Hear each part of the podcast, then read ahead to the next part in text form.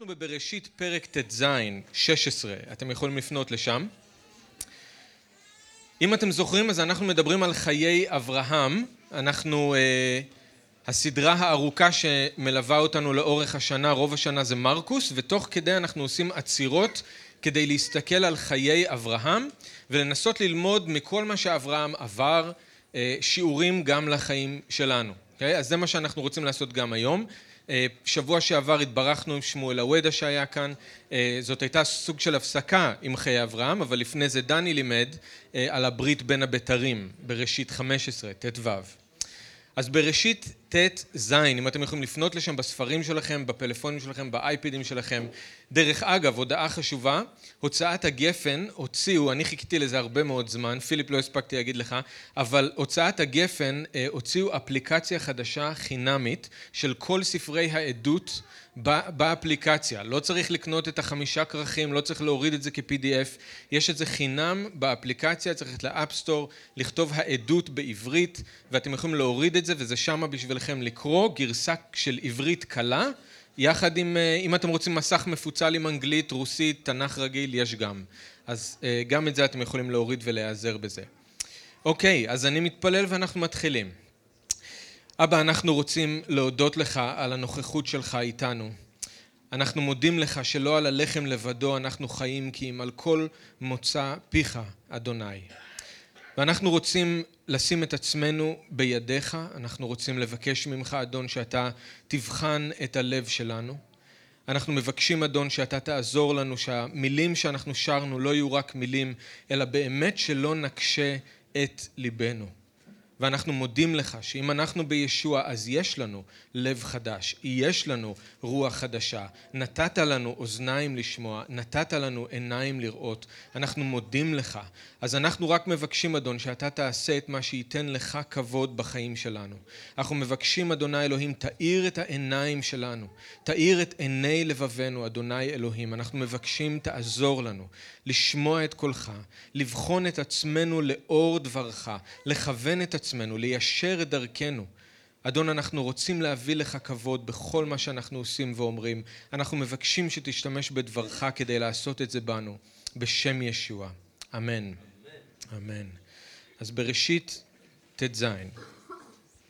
אם אתם זוכרים, בבראשית פרק י"ב, שם התחלנו את הסדרה שלנו.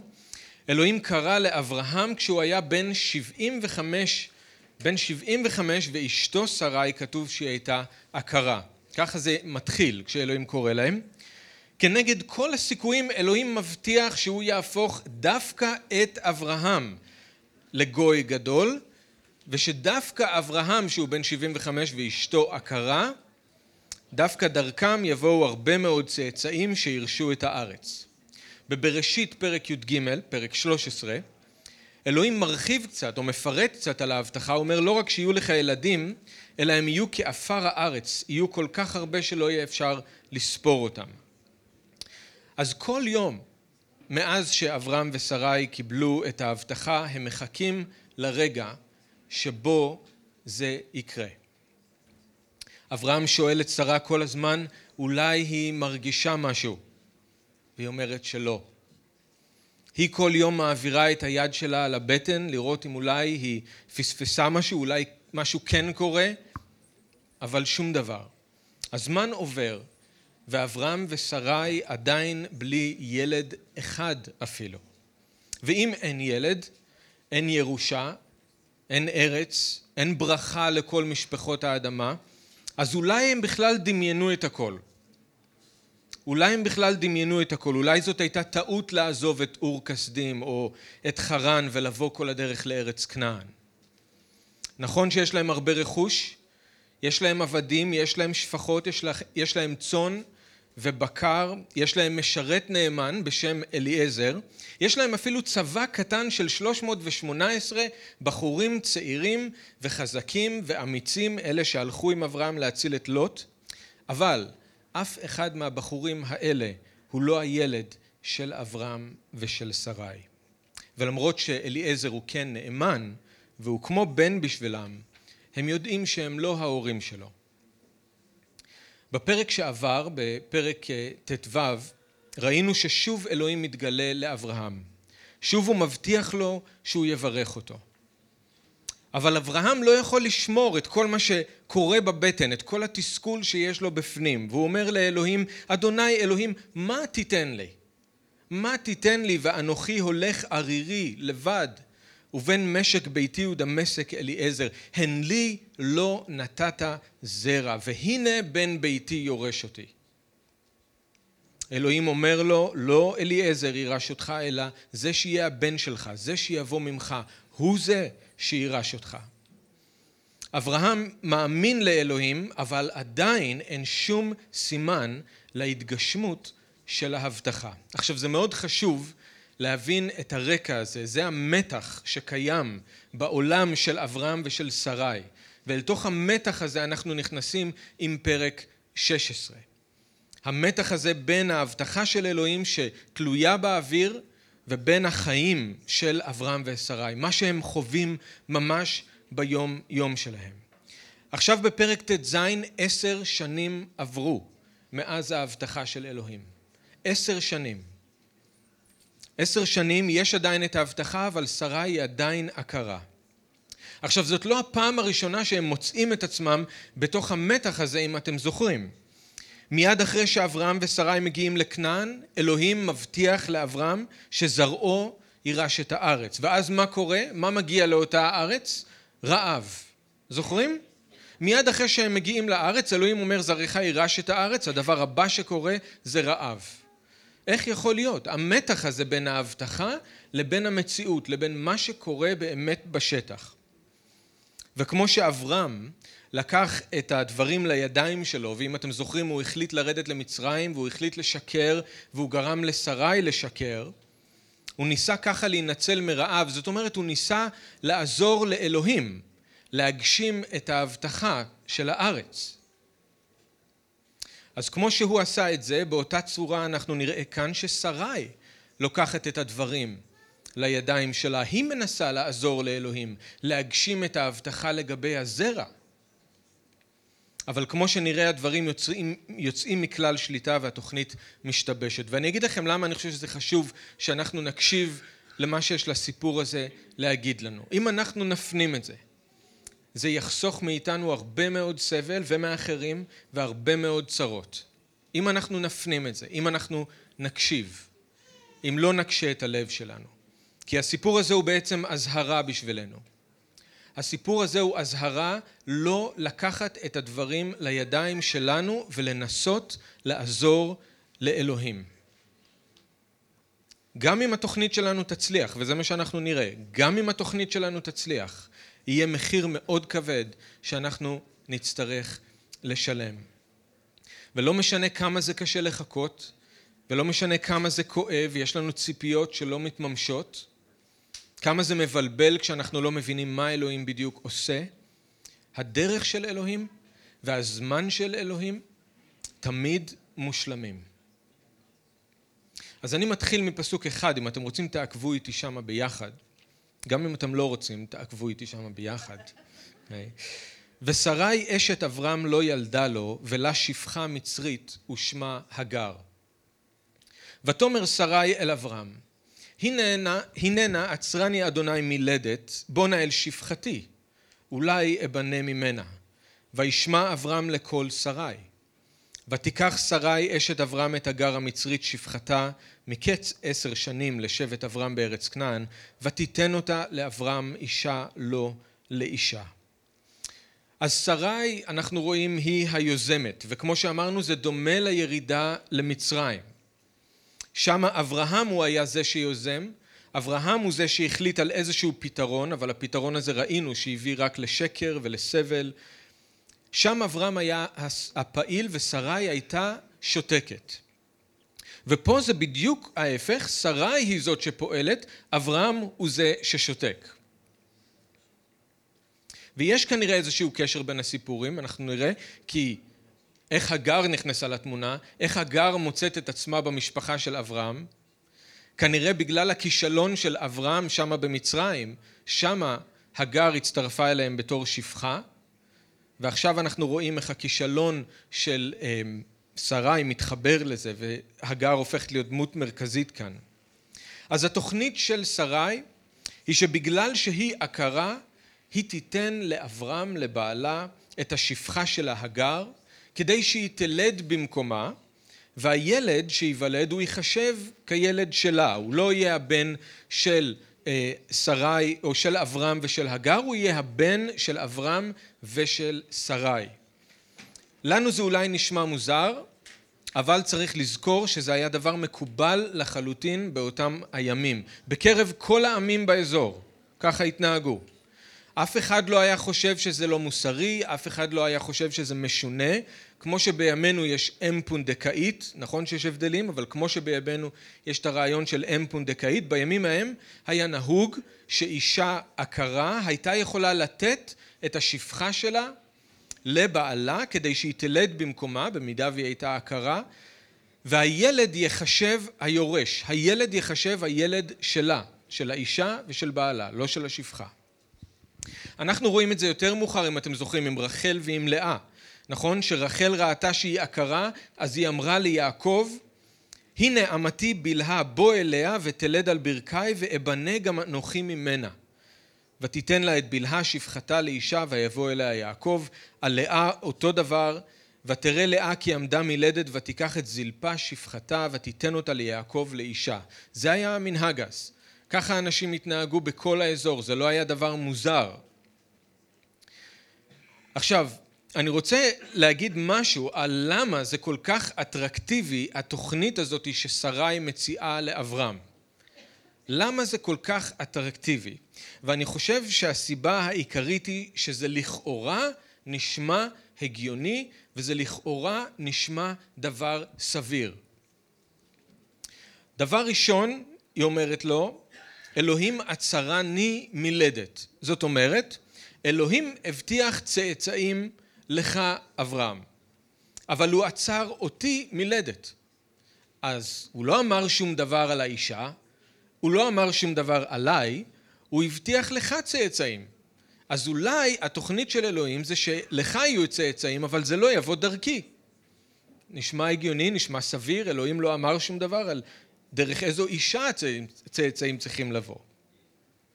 דבר שני, זה פתרון שהוא מקובל מבחינה תרבותית. כמו שאמרתי, כולם היו עושים את זה. כולם היו עושים את זה. זה היה הפתרון הקל מבחינה תרבותית. אף אחד לא חשב שזה מוזר, זו לא הייתה עבירה על החוק, אף אחד לא היה חושב שהם משונים או מוזרים, זה היה מקובל. עכשיו, למה אני אומר את זה? ופה אני רוצה להתחיל לגעת במסר שאני חושב שיש לסיפור הזה בשבילנו.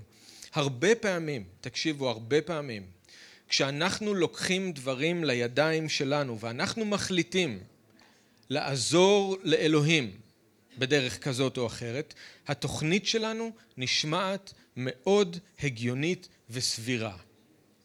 כשאנחנו רוצים לעזור לאלוהים ואנחנו רוצים לקחת את הדברים לידיים שלנו, זה בדרך כלל נשמע סביר והגיוני. אבל זאת היא בדיוק הסכנה. שאנחנו חושבים, מה לא בסדר במה שאני עושה? כולם עושים את זה, אני לא עובר על החוק. מה הבעיה? זה נכון, אבל אתה יודע שאתה עושה את זה בלי אלוהים. אתה יודע שאתה מנסה לגרום, אתה מנסה למשהו לקרות בכוח, על ידי חוכמה אנושית, בזמן שלך, בדרך שלך. כי מבחינתך, מבחינתך או מבחינתך, אלוהים היה יכול לעשות את זה כבר מזמן, והוא לא עשה. אז הוא פספס את ההזדמנות שלו.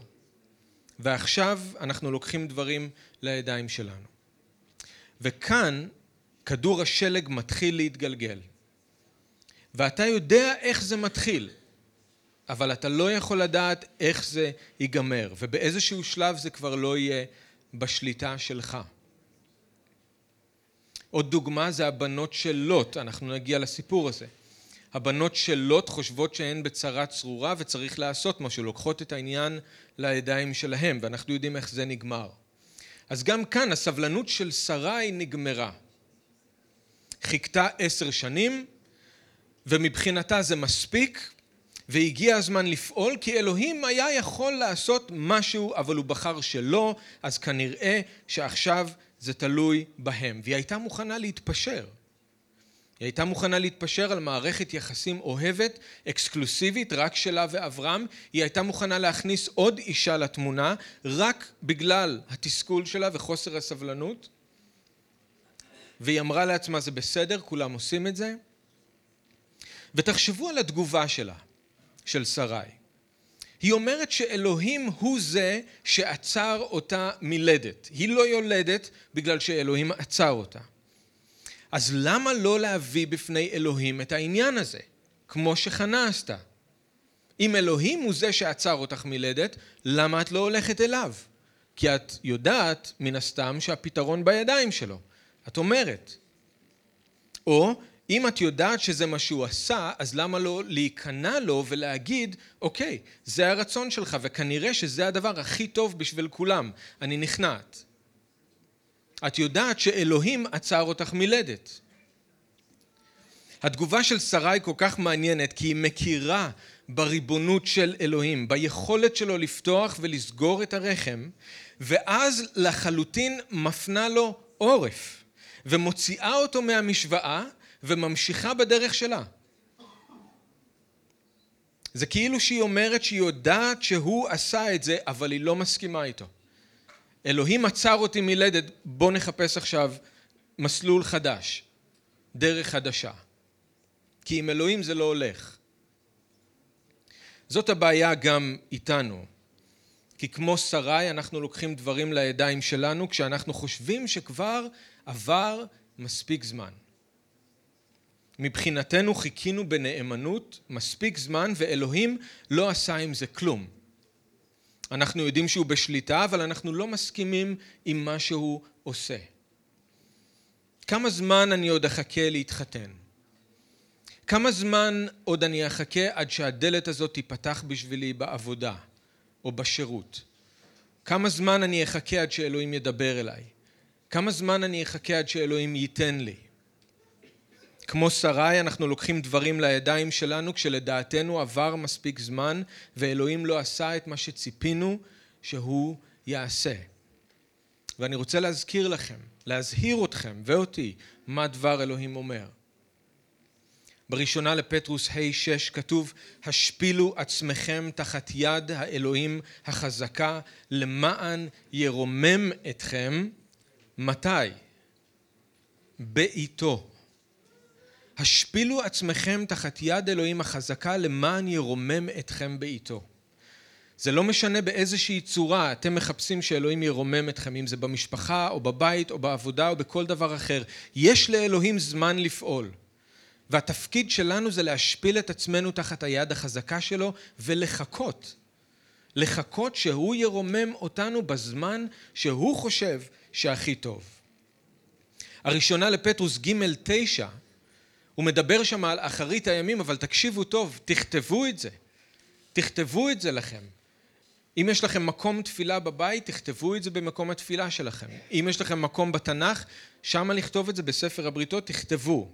ראשונה לפטרוס ג' תשע, אין אדוני מאחר בדבר אשר הבטיח. אין אדוני מאחר בדבר אשר הבטיח. אין דבר כזה שאלוהים מבטיח משהו והוא מאחר. הוא לא בזמן, הוא מתמהמה, הוא שכח. אם זה עוד לא התגשם, סימן שזה עוד לא הזמן. זה עוד לא הזמן. ראשונה לפטרוס ג' תשע. זה לא זה. שנייה לפטרוס ג' תשע. בדקתי ואני שמח שאתם איתי. שנייה לפטרוס ג', אני לא ממציא, אני לא ממציא, הבשורה לפי יונתן, השנייה לפטרוס ג' תשע, אלוהים באמת לא מאחר בשום דבר שהוא הבטיח. מעשה השליחים א' ארבע, זוכרים מה ישוע אמר לתלמידים? אל תעזבו את ירושלים, כי אם חכו, חכו להבטחת האב. יש לאלוהים את הזמן שלו ואת הדרך שלו לעשות דברים, ואנחנו צריכים ללמוד לחכות. אבל בשבילנו רוב הזמן אלוהים זז לאט מדי. הוא עושה דברים לאט מדי. אנחנו היינו רוצים שהוא יפעל הרבה יותר מהר, וקשה לנו לחכות. עכשיו, איך אברהם מגיב לכל זה? מה כתוב לנו? וישמע אברהם לכל שרי. עכשיו, בעלים, אתם צריכים את החוכמה ואת הפרספקטיבה המיוחדת של הנשים שלכם, שלכם. אתם צריכים לשמוע מה שיש להן להגיד. אתם צריכים להתייעץ איתן, במיוחד שמדובר בהחלטות גדולות וחשובות, אבל התפקיד של הבעל הוא להוביל את הבית שלו בדרך של אלוהים. לוודא שהמשפחה שלו לא הולכת בדרך לא טובה, לשמור, להגן על האישה ועל הילדים. במקרה הזה אברהם היה צריך לקחת את המקום שלו כמנהיג. הוא היה צריך לעצור את שרי בעדינות. הוא היה צריך לדבר על ליבה, הוא היה צריך לנחם אותה, הוא היה צריך להתפלל איתה, לעודד אותה, לקוות לאלוהים, במיוחד אחרי שהוא ראה את כל מה שהוא ראה בברית בין הבתרים, להגיד הוא נאמן, הוא היחידי שעבר שם בין החתיכות של החיות, הוא נאמן, אנחנו יכולים לבטוח בו, אנחנו יכולים לסמוך עליו, תראי מה הוא עשה עד עכשיו, היה צריך לעודד את אשתו, ותחשבו גם על איזו משפחה מיוחדת הם היו עד ששרי באה עם התוכנית שלה. אברהם היה יכול מזמן לקחת לעצמו שפחות או שפחה לפחות ולהתחיל להוליד ילדים. מזמן הוא היה יכול לעשות את זה. זה היה מקובל לחלוטין וכולם עשו את זה. ואפילו ציפו שהוא יעשה את זה. אבל כל החיים שלו אברהם רצה רק אישה אחת. כל החיים שלו אברהם רצה רק את שרי. הוא לא רצה אף אחת אחרת. הוא בן שמונים וחמש ומעולם לא הייתה לו אישה אחרת. מדהים. ובטח שהוא רצה ילדים.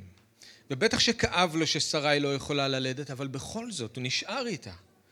גיל שמונים וחמש והוא נשאר עם אישה אחת שהוא אוהב, כשכולם מסביבו לקחו שפחות וילדו ילדים.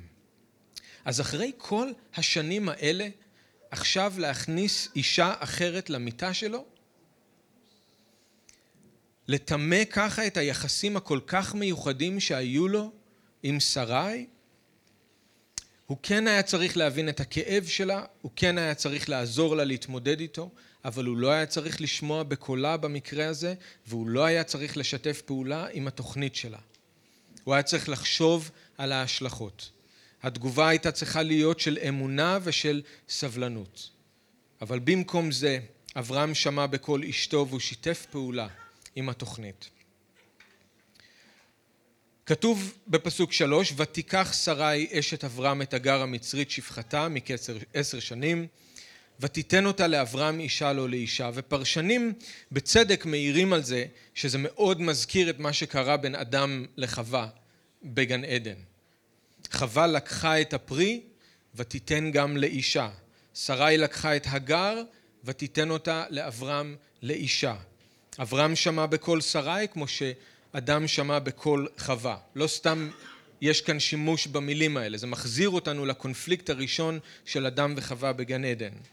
גם אדם וגם אברהם היו צריכים לנהוג באהבה עם אנשים שלהם, אבל להנהיג אותם בדרך אלוהים, לא לשתף פעולה.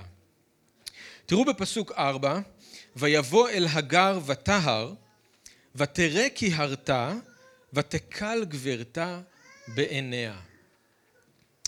אתם יודעים, אחד הדברים הכי גרועים שיכולים לקרות לנו, זה שהתוכנית שלנו מצליחה.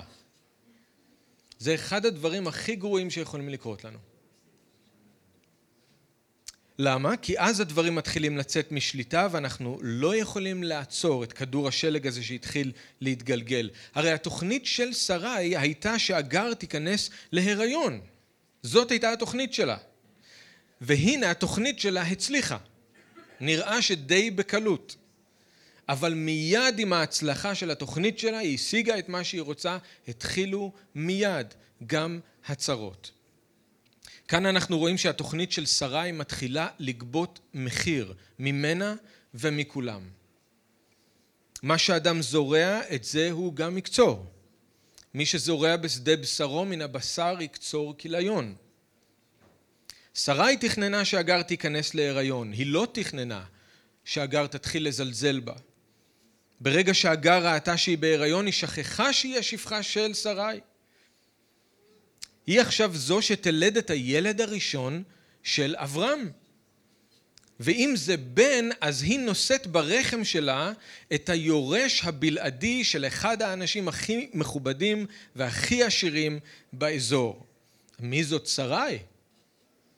אישה עקרה בת שבעים וחמש, מעולם לא ילדה לאברהם וכנראה שאף פעם לא תלד. מי זאת שרי ומי זאת הגר? וכתוב לנו במשלי למד, תחת שלושה רגזה, שלוש רגזה ארץ ותחת ארבע לא תוכל שאת, תחת שפחה כי תירש גבירתה.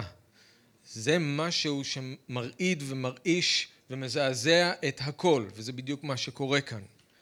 הכל פתאום השתנה בתוך המשפחה. שרי קוראת להגר, כמו שהיא הייתה עושה בדרך כלל, לבוא ולעזור עם הבישולים והניקיונות. אבל הגר, שפעם הייתה רצה אליה מיד, עכשיו מעיפה בה איזה מבט מרחוק, מלטפת את הבטן, מחייכת איזה חצי חיוך ארמומי, והולכת לאברהם, יושבת לשתות איתו כוס קפה. ואז שרי שמה לב שגם אברהם מתנהג אחרת ליד הגר. הוא יותר נחמד אליה, הוא יותר מתחשב בה, הוא אפילו שוקע איתה לפעמים באיזושהי שיחה עמוקה, לא שם לב בכלל ששרי שם. התוכנית של שרי מתחילה לגבות ממנה את המחיר, ומתחילה לגבות את המחיר מאחרים סביבה. היא לא תכננה שכל זה יקרה, היא לא התכוונה שהגר פתאום תבוא בינה לבין בעלה האהוב, היא לא התכוונה שהשפחה תשנה את היחס שלה בצורה כזאת, עכשיו היא מתחילה לקצור את מה שהיא זרעה. וזה מה שקורה כשאנחנו לוקחים דברים לידיים שלנו ואנחנו מנסים לעזור לאלוהים. המצב עכשיו רק הולך ומתדרדר, שימו לב לאיך אברהם, שרי והגר מגיבים לכל מה שקורה. אני בפסוק חמש. ותאמר שרי אל אברהם, חמסי עליך, אנוכי נתתי שפחתך בחיקך, ותראה כי הרתה ואקל בעיניה, ישפוט אדוני ביני ובינך. ויאמר אברהם אל שרי, הנה שפחתך בידך, עשי לה את הטוב בעינייך, ותענע שרי, ותברח מפניה. אז כשהתוכנית של שרי משתבשת, מה שרי עושה? פורצת בבכי, חוזרת בתשובה, אומרת, אברהם תסלח לי שעשיתי כזאת שטות, שהצעתי כזאת תוכנית מטופשת. ממש לא. היא מתחילה בסבב האשמות. הראשונה שהאשמה היא כמובן הגר, היא הרתה ופתאום היא חושבת שהיא יותר טובה ממני. אבל האשם העיקרי הוא אברהם. הוא אשם בכל מה שקורה. שרי ציפתה מאברהם שהוא יעשה משהו בנוגע ליחס של הגר. שרי מבחינתה עשתה דבר גדול בשביל אברהם, נכון? היא נתנה לו את השפחה שלה. היא הסכימה לתת לו אותה. אבל הוא מבחינתו לא מרסן אותה, הוא לא שולט בה, וזה פוגע בהגר, בשרי. עכשיו, היא כל כך בטוחה שהיא תמימה בכל הסיפור הזה, שהיא מעיזה אפילו להגיד שאלוהים יבוא וישפוט בינינו. תראו עד כמה היא בטוחה שהיא בסדר, שאלוהים יבוא אני אצא צדיקה ואתה פושע. עד כדי כך היא בטוחה. עכשיו, מה עם אברהם? איך הוא מגיב? האם הוא כאב הבית, כמנהיג של המשפחה, האם הוא קורא לשתי אנשים לשבת ביחד, לנסות ליישב את המחלוקת, להגיע לאיזושהי הבנה? האם הוא חשב להתפלל? האם הוא חשב לחזור בתשובה? האם הוא חשב להתנצל? ממש לא. הוא מרחיק מעצמו את הגר, והוא נותן לשרי לעשות איתה מה שהיא רוצה. והיא שוב רק השפחה של שרי. במקום להתמודד עם המצב הוא פסיבי. הוא לא מוביל את הבית שלו למקום של שלום. הוא אומר לאשתו, לא ממש אכפת לי, תעשי מה שאת רוצה, הגר היא עכשיו הבעיה שלך. ומה עם הגר? או מה עם שרי? עכשיו שהגר שוב בידיים שלה. מה היא עושה עכשיו? עכשיו הגר חזרה אליה כשפחה. מה, הגר, מה שרי עושה? יוזמת שיחה, מנהלת קונפליקט, לא. עכשיו, אחרי שהגר זלזלה בה, עכשיו זה התור של שרי להראות לה מה זה. עכשיו תראי מה זה לזלזל בשרי.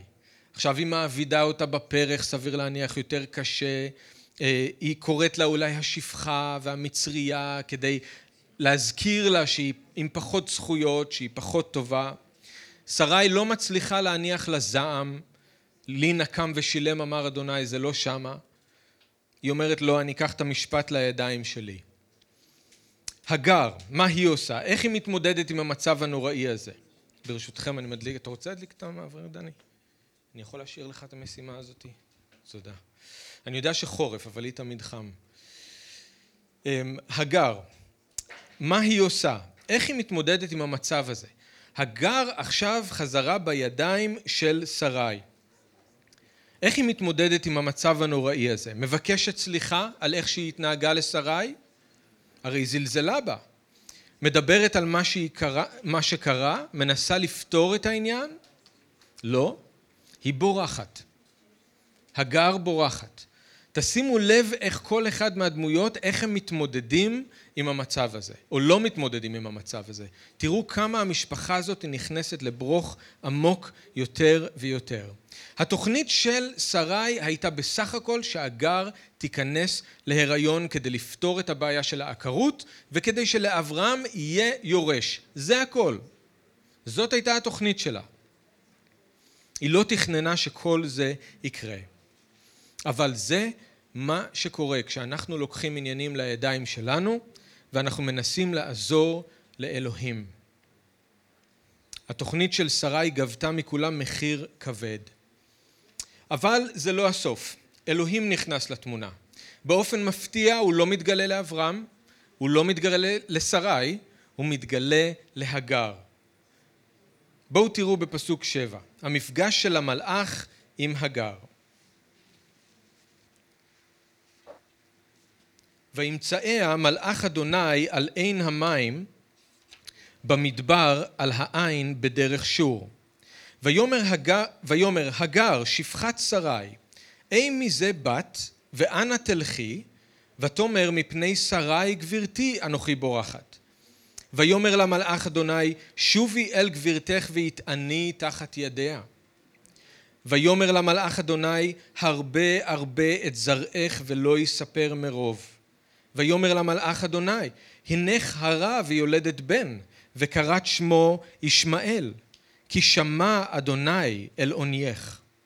והוא, ישמעאל, יהיה פרא אדם, ידו בכל ויד כל בו, ועל פני כל אחיו ישכון. ותקרא שם אדוני הדובר אליה, אתה אל רואי, כי אמרה, הגם הלום ראיתי אחרי רואי, על כן קרא לבאר, באר לחי רואי, הנה בין קדש ובין ברד. אז זה מעניין, כי בדיוק ראיתי שקראנו על חיי שרה, והזכרנו את באר לחי רואי ואת יצחק וישמעאל, שקוברים יחד את אביהם. אז זה מעניין איך זה מתחבר לנו לשבוע הזה. אבל מלאך אדוני מוצא את הגר ליד מקור מים בדרך שור. איפה זה שור? צפון סיני. מה זה אומר? לאן הגר ברחה? למצרים, הביתה, נכון? היא רצתה לברוח הביתה, נמאס לה, היא רצתה לברוח הביתה, והוא מוצא אותה בסיני בדרך למצרים. עכשיו, זה הפעם הראשונה שאנחנו נתקלים במלאך אדוני, אני לא נכנס עכשיו יותר מדי למה זה אומר, אבל מלאך אדוני זו דמות שמופיעה שוב ושוב בכתובים, והיא מיוחדת בגלל שהיא מייצגת, לא רק מייצגת את אלוהים, אלא הדמות הזאת מדברת כאלוהים בעצמו. ואם זה נכון, אז זאת התגלות של אלוהים בבשר, ולכן יש לנו שם מפגש עם לא אחר מאשר ישוע. זה מה שקורה לנו במעבר יבוק עם יעקב, אברהם וכולי, יש כל מיני דוגמאות לזה. אז אני לא נכנס לזה, אבל תציינו לעצמכם, זאת הפעם הראשונה שמלאך אדוני מופיע. עכשיו, הדבר הראשון שהוא עושה, הוא שואל אותה שאלה, אבל הוא לא שואל אותה שאלה כי הוא לא יודע את התשובה. הוא שואל אותה שאלה כי הוא רוצה שהיא תכיר במה שהיא עושה. כמו אדם שאלוהים שואל אותו אייקה, או את קין, אי הבל אחיך, או את יעקב, מה שמך? ישוע עושה את אותו דבר, הוא שואל את התלמידים, כמה כיכרות לחם יש לכם? או הוא שואל את האבא של הנער, ממתי זה קורה לו? הוא שואל את האישה המנאפת, איפה הם? האם לא הרשיעו אותך איש? אלוהים בתנ"ך, ישוע בברית החדשה, הם לא שואלים שאלות כי חסרה להם אינפורמציה, כי הם צריכים לדעת מה קורה והם לא יודעים. הם שואלים את השאלות האלה כדי שהאדם יעמוד מול הסיטואציה ויכיר במה שהוא עושה, ויודה בפה שלו במה שקורה. וזה בדיוק מה שקורה כאן. אני חייב להזדרז ולסיים, אז אני עושה את זה בקצרה, אבל תעברו על זה אחר כך. אבל אה, אה, הגר אומרת שהיא בורחת, היא מודה בזה, והיא מודה ששרי היא הגברת שלה, זאת אומרת היא בסמכות עליה. הוא אומר לה דבר שלכאורה קשה, לשוב אל שרי ולהתענות תחת ידה. עכשיו למה? הוא רוצה שהיא תלמד לא לברוח מהבעיות אלא להתמודד עם הבעיות, אז לחזור אל המקום של הקושי ולהתמודד עם הדברים. לחזור כי הגר צריכה ללמוד להשתנות, אתם זוכרים שהתעוררה בה גאווה כלפי שרי, משהו באופי של הגר חייב להישבר, חייב להשתנות, והוא שולח אותה לשם בחזרה כדי לשמור על השלמות של הבית, כדי שהילד ישמעאל יוכל לגדול עם אבא שלו, ובמשך שלוש עשרה שנים זה בדיוק מה שקורה. יש להם שלוש עשרה שנים ביחד כתא משפחתי שלם, לישמעאל יש אבא, שלוש עשרה שנים, ונוצר ביניהם קשר מאוד מאוד קרוב, אנחנו נראה את זה, לא היום, אבל בהמשך. אז יש סיבות שונות למה הוא אמר לה לחזור לשם, אני רק רוצה למען הסר ספק להגיד, להבהיר שאי אפשר להשתמש בפסוק הזה, כדי להגיד שמישהו צריך לחזור למערכת יחסים שיש בה התעללות מאיזשהי סוג. אי אפשר להצדיק את זה על ידי הפסוק הזה. זה ספציפית סיטואציה שקורית כאן בין אלוהים לבין הגר, וזה מה שהיא הייתה צריכה לעבור.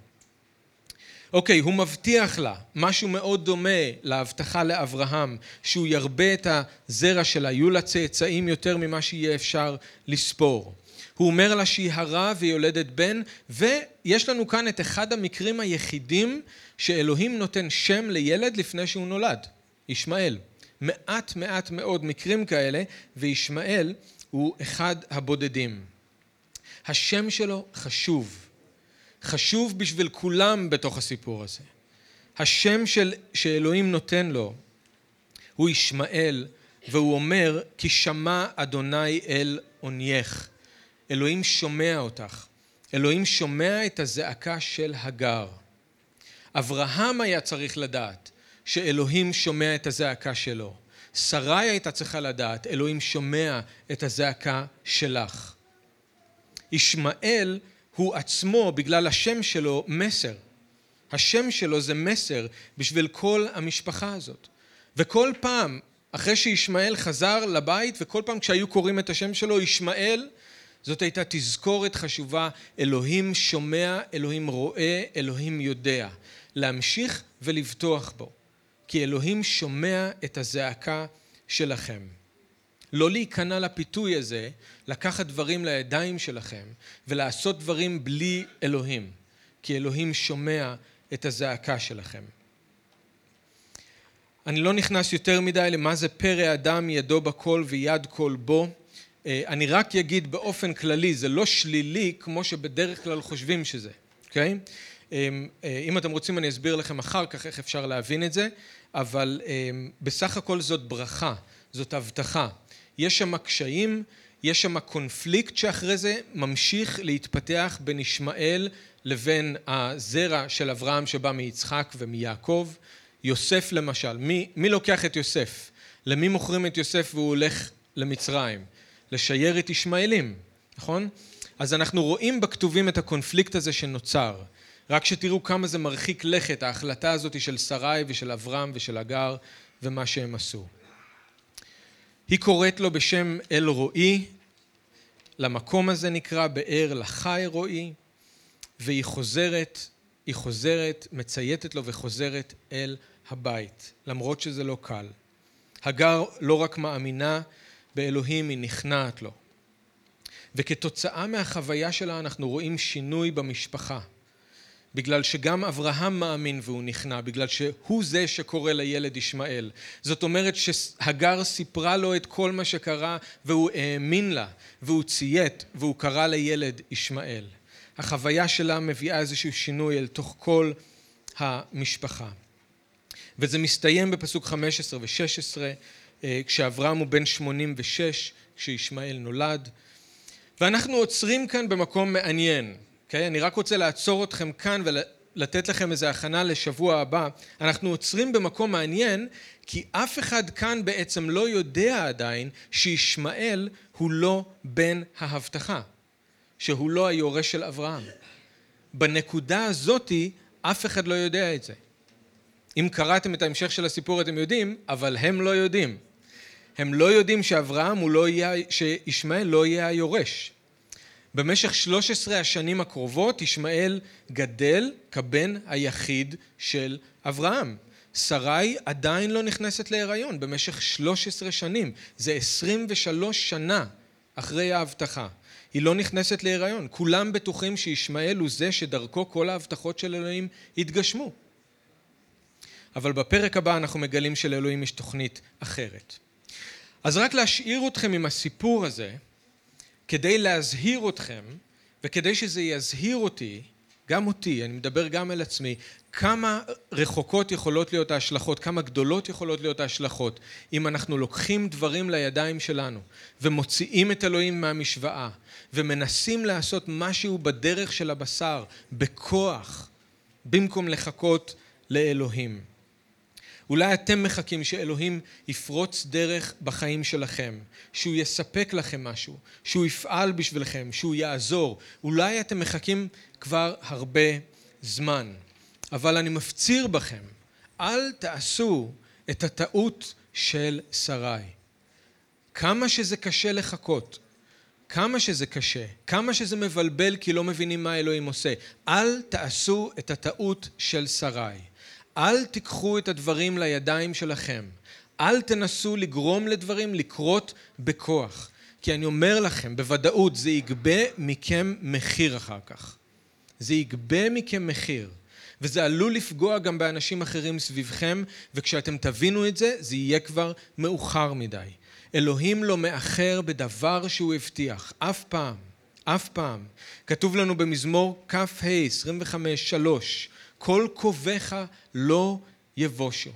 אין מישהו שמחכה לאלוהים, שבסופו של דבר יתבייש ויגיד, אלוהים יחזב אותי, סתם חיכיתי. אף אחד. כל כובך לא יבושו. אין מישהו שמקווה לאלוהים, שבסוף יצא משם בבושת פנים. אלוהים נאמן להבטחות שלו, נאמן אליכם, נאמן אליי. בואו לא ניקח את הדברים לידיים שלנו, ולא ננסה לעזור לאלוהים. אמן? אמן. בואו נתפלל.